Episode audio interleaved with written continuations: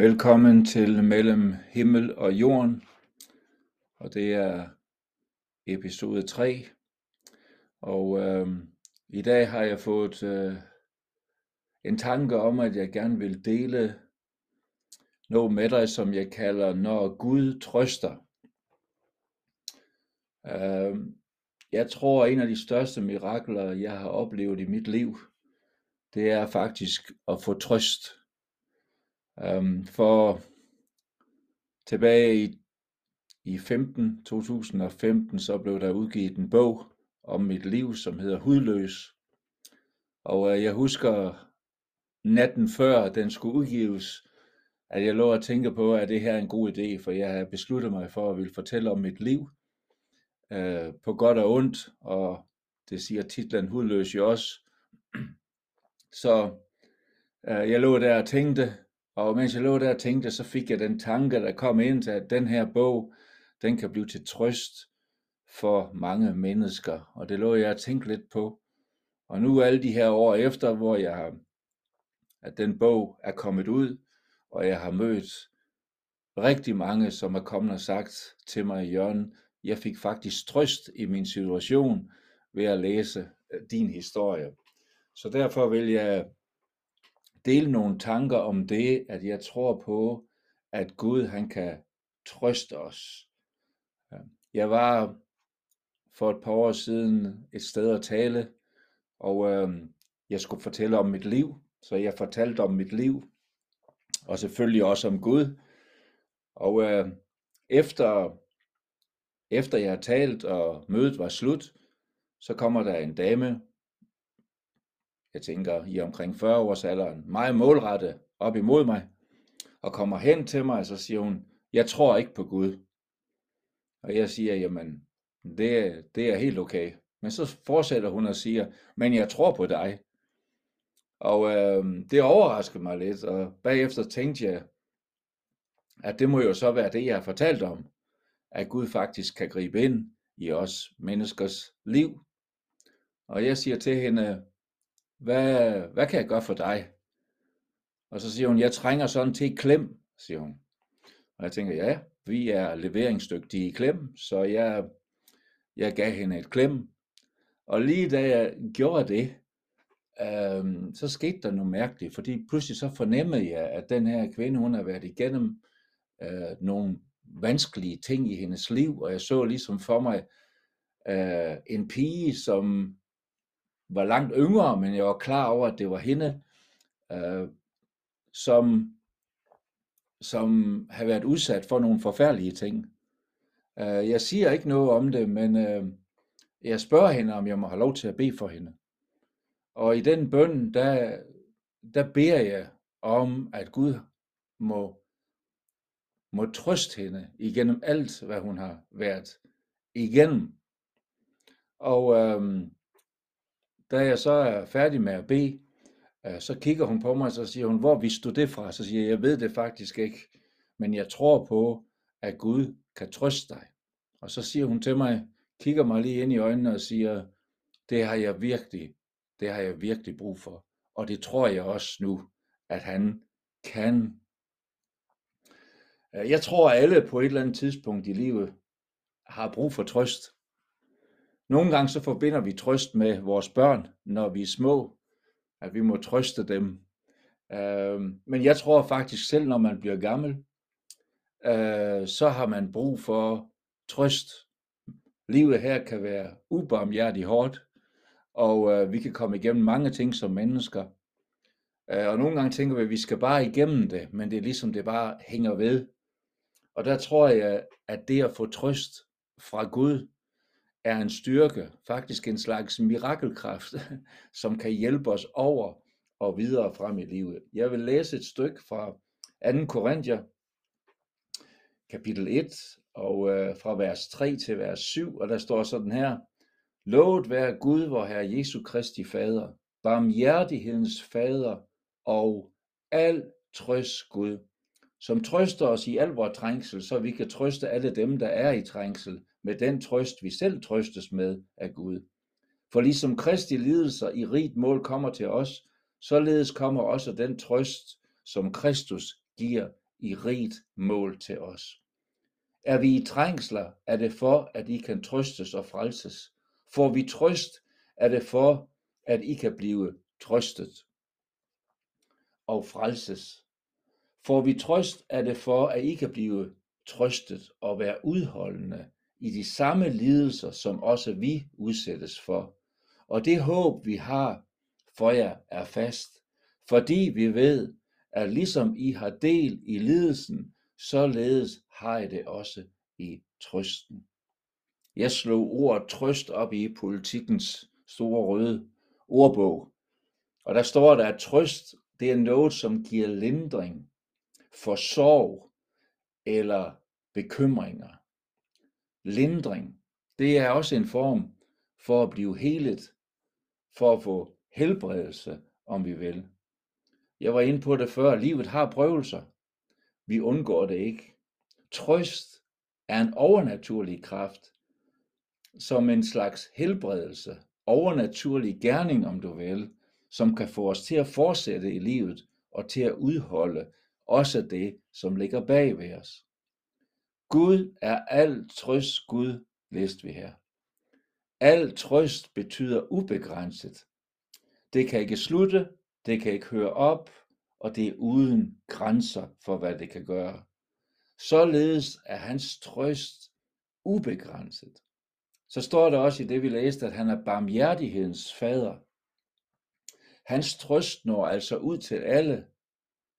Gud ser ikke, siger ikke, at du er uden for hans rækkevidde, eller at du er selvforskyldt i dine trængsler, selvom vi måske nogle gange godt kan være det, fordi at vi er, vi er gået fejl eller har gjort dumme ting, så er der ingen dom fra Guds side af, fordi han er barmhjertighedens fader, han bærer over med os, og der er ingen grænser heller for hans barmhjertighed, som trøster os i alle vores trængsler. Læg mærke til, at det står i flertal. Da jeg var en ung mand, kom jeg på et hjælpecenter, som hedder Bethesda, fordi jeg havde misbrugsproblemer. På grund af mange forskellige ting, som var sket i mit liv. Og, øh, og øh, jeg blev kort tid efter øh, lov til at møde en, en dame, som øh, på det tidspunkt var vel måske i 50'erne. Øh, hun var bundet til hendes seng. Historien om hende var, at da hun var 17 år gammel, så var hun udsat for en ulykke. Hun kom cyklerne en sommerdag, en ung, frisk pige, og en bilist, og det var hans fejl, kørte hende ned. Hun fløj op og landede på den hårde asfalt og skadede sig selv så meget, så, så at hun blev faktisk bundet til sin seng igennem mange, mange, mange år. Um, og, um, og jeg sad der, og hun begyndte at fortælle mig, hvordan hun var blevet trøstet af Gud. Jeg har ikke sagt noget om, at jeg har brug for det. Ingen har sagt om det. Men hun begyndte at fortælle mig den her historie. Hun var blevet så bitter efter det, der var sket med hende, at hun sagde selv, at hun blev uudholdelig at være sammen med. Hun var på plejehjem det meste af hendes liv, men hun, hun, hun, ingen kunne holde, næsten holde ud til at være inde hos hende, fordi at øh, hun var så bitter på livet. Hun var bitter på Gud, og hun var bitter på andre mennesker. Så sker det en dag, at øh, hun møder en dame, som skal passe hende, som ikke har været ved hende før. Og øh, hun kendte hende ikke. Øh, men den her dame var utrolig glad dame. Hun sang og, og så videre, og damen, jeg taler om, blev irriteret over øh, den situation. Øh, og sagde, at hun skulle tige stille, men det var bare ligesom, så smilte hun endnu mere, den her dame, og talte hende, og så videre, så videre. Og hun ville helst have øh, rullegardinerne rullet for, så der var mørkt i rummet, men den her dame, hun rullede rullegardinerne op, når der var solskin, og fortalte, at lyset var godt for hende, og så videre, så videre, så videre. Og efter noget tid, så blev hun irriteret, men hun blev også nysgerrig. Så hun spørger hende, hvorfor er du så utrættelig glad hele tiden? Og så begyndte den her dame at fortælle om nogle svære ting, hun har haft i hendes liv. og hvordan at øh, hun havde mødt Jesus, og at hun har fået trøst af Gud, sagde hun til hende. Og det arbejdede så meget i den her dames liv, at hun, hun, hun tænkte selv, jeg har brug for den Gud. Og så sad hun der, lå hun der, undskyld, i, efter mange år, og fortalte, at Gud trøstede hende. Og så henvender hun sig til mig, og så siger hun, Jørgen, ligesom Gud trøstede mig, så kan han også trøste dig. Og jeg, hun kendte mig jo ikke. Øh, min historie er, at jeg helt fra jeg var 8 år gammel blev fyldt med angst. Det førte tvangstanker med til, at jeg skulle gøre og så videre. Og jeg blev en fortvivlet ung mand, hvor angsten den bare var der og blev stærkere og stærkere og stærkere og mere og mere ødelæggende i mit liv. Øh, jeg blev misbruger, og jeg begyndte at skære ud i mit liv for at fortrænge alle de der ting der, men angsten var der stadig. Men de ord, hun sagde til mig, det fik mig til at tro på, at øh, Gud faktisk også kunne trøste mig. Og mit vidnesbyrd i dag, det er, at det har han gjort. Han gjorde det af en gang, så jeg virkelig kunne mærke, at det var ham. Og så har han gjort det mange gange siden, hvor jeg blev klar over, at jeg har brug for det. Vi skal være bærere af alt den trøst, ligesom vi skal bære troen for andre ting i vores liv. Øhm, vi er i trængsler, og det er vi for, at vi kan blive trøstet af Gud.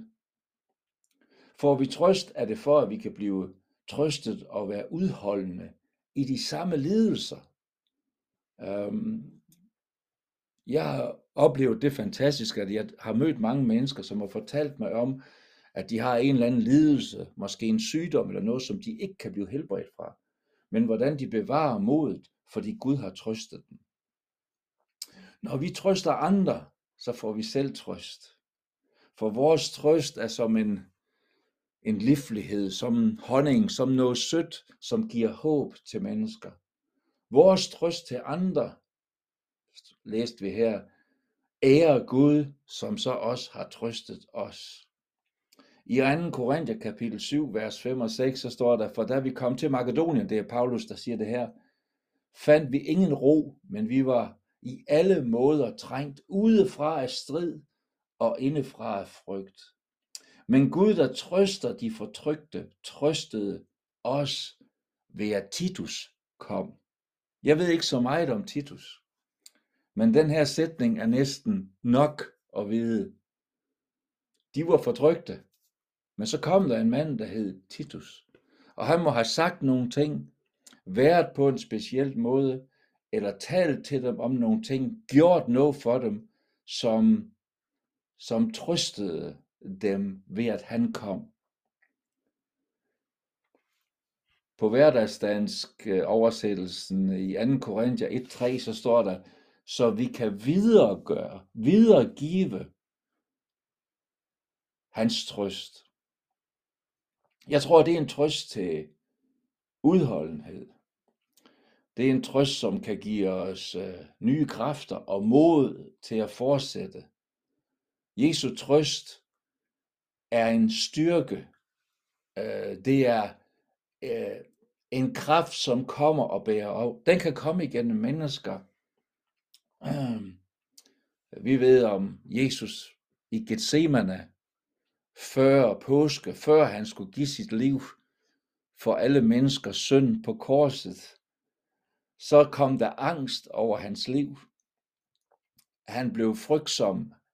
Der kom en angst, som var så stærkt, at han svedte blod, står der, da han lå der i Gethsemane have. Men så sendte Gud en engel, og den engel, den gav ham ny styrke og gav ham kræfter til at udholde det, som han skulle igennem. Jeg tror faktisk, man kan få besøg af en engel. Nogle gange er englen en, en overnaturlig tilstedeværelse, men det kan også nogle gange være en anden person, som så går ind og hjælper os og bærer byrden for os, lige det øjeblik, hvor vi har aller, aller mest brug for det. Øhm, jeg tænker også på, da Jesus skulle bære korset dagen efter, og der står, at han på et tidspunkt, så gik han i knæ. Han skulle, det var straffen, han skulle selv bære hans kors op til Golgata, øh, hvor han skulle navles fast i det. Allerede der, der sank han på knæ. Og der står der, der stod der en mand, som Bibelen kalder Simon fra Kyrene. Og Simon fra Kyrene, han sprang ind imellem folkeskaren, som stod og nogle af dem hånede Jesus, og andre stod og græd, fordi de kendte ham for alt det gode, han har gjort. Men Simon fra Kyrene, han gik ind, og så tog han Jesu kors og bar det for ham. Eller han blev nærmest udvalgt til at gøre det.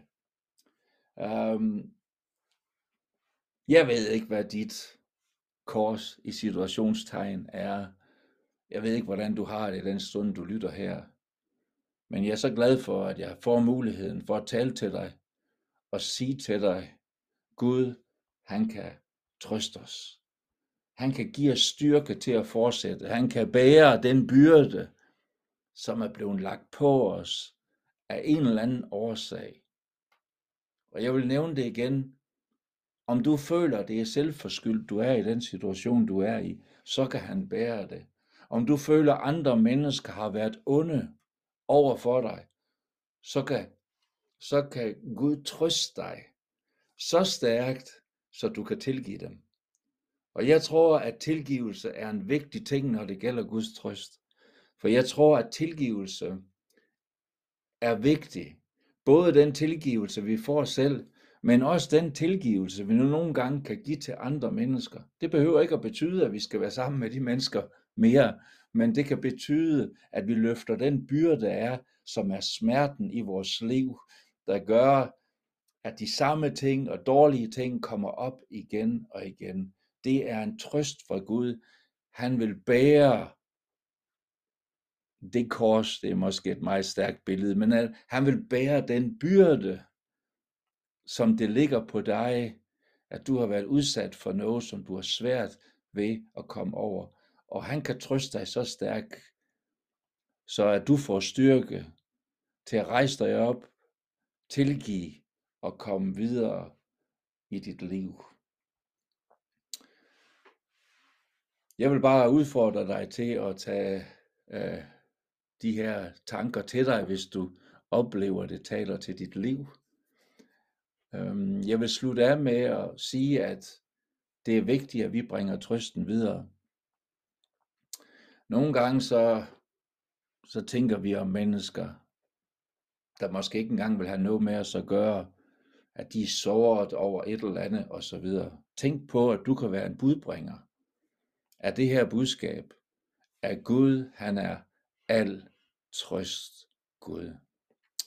Må Gud velsigne dig også den her dag, der du lytter, og øh, vi vender tilbage i næste uge. Det er sådan, at de her podcasts, de kommer øh, fra nu af cirka hver onsdag, og, øh, og du er selvfølgelig velkommen til at give det videre. Hvis du tænker på andre, som måske også har brug for at høre de her ord, så øh, henvis til den her podcast. Det vil jeg være meget glad for. Må Gud velsigne dig som lytter.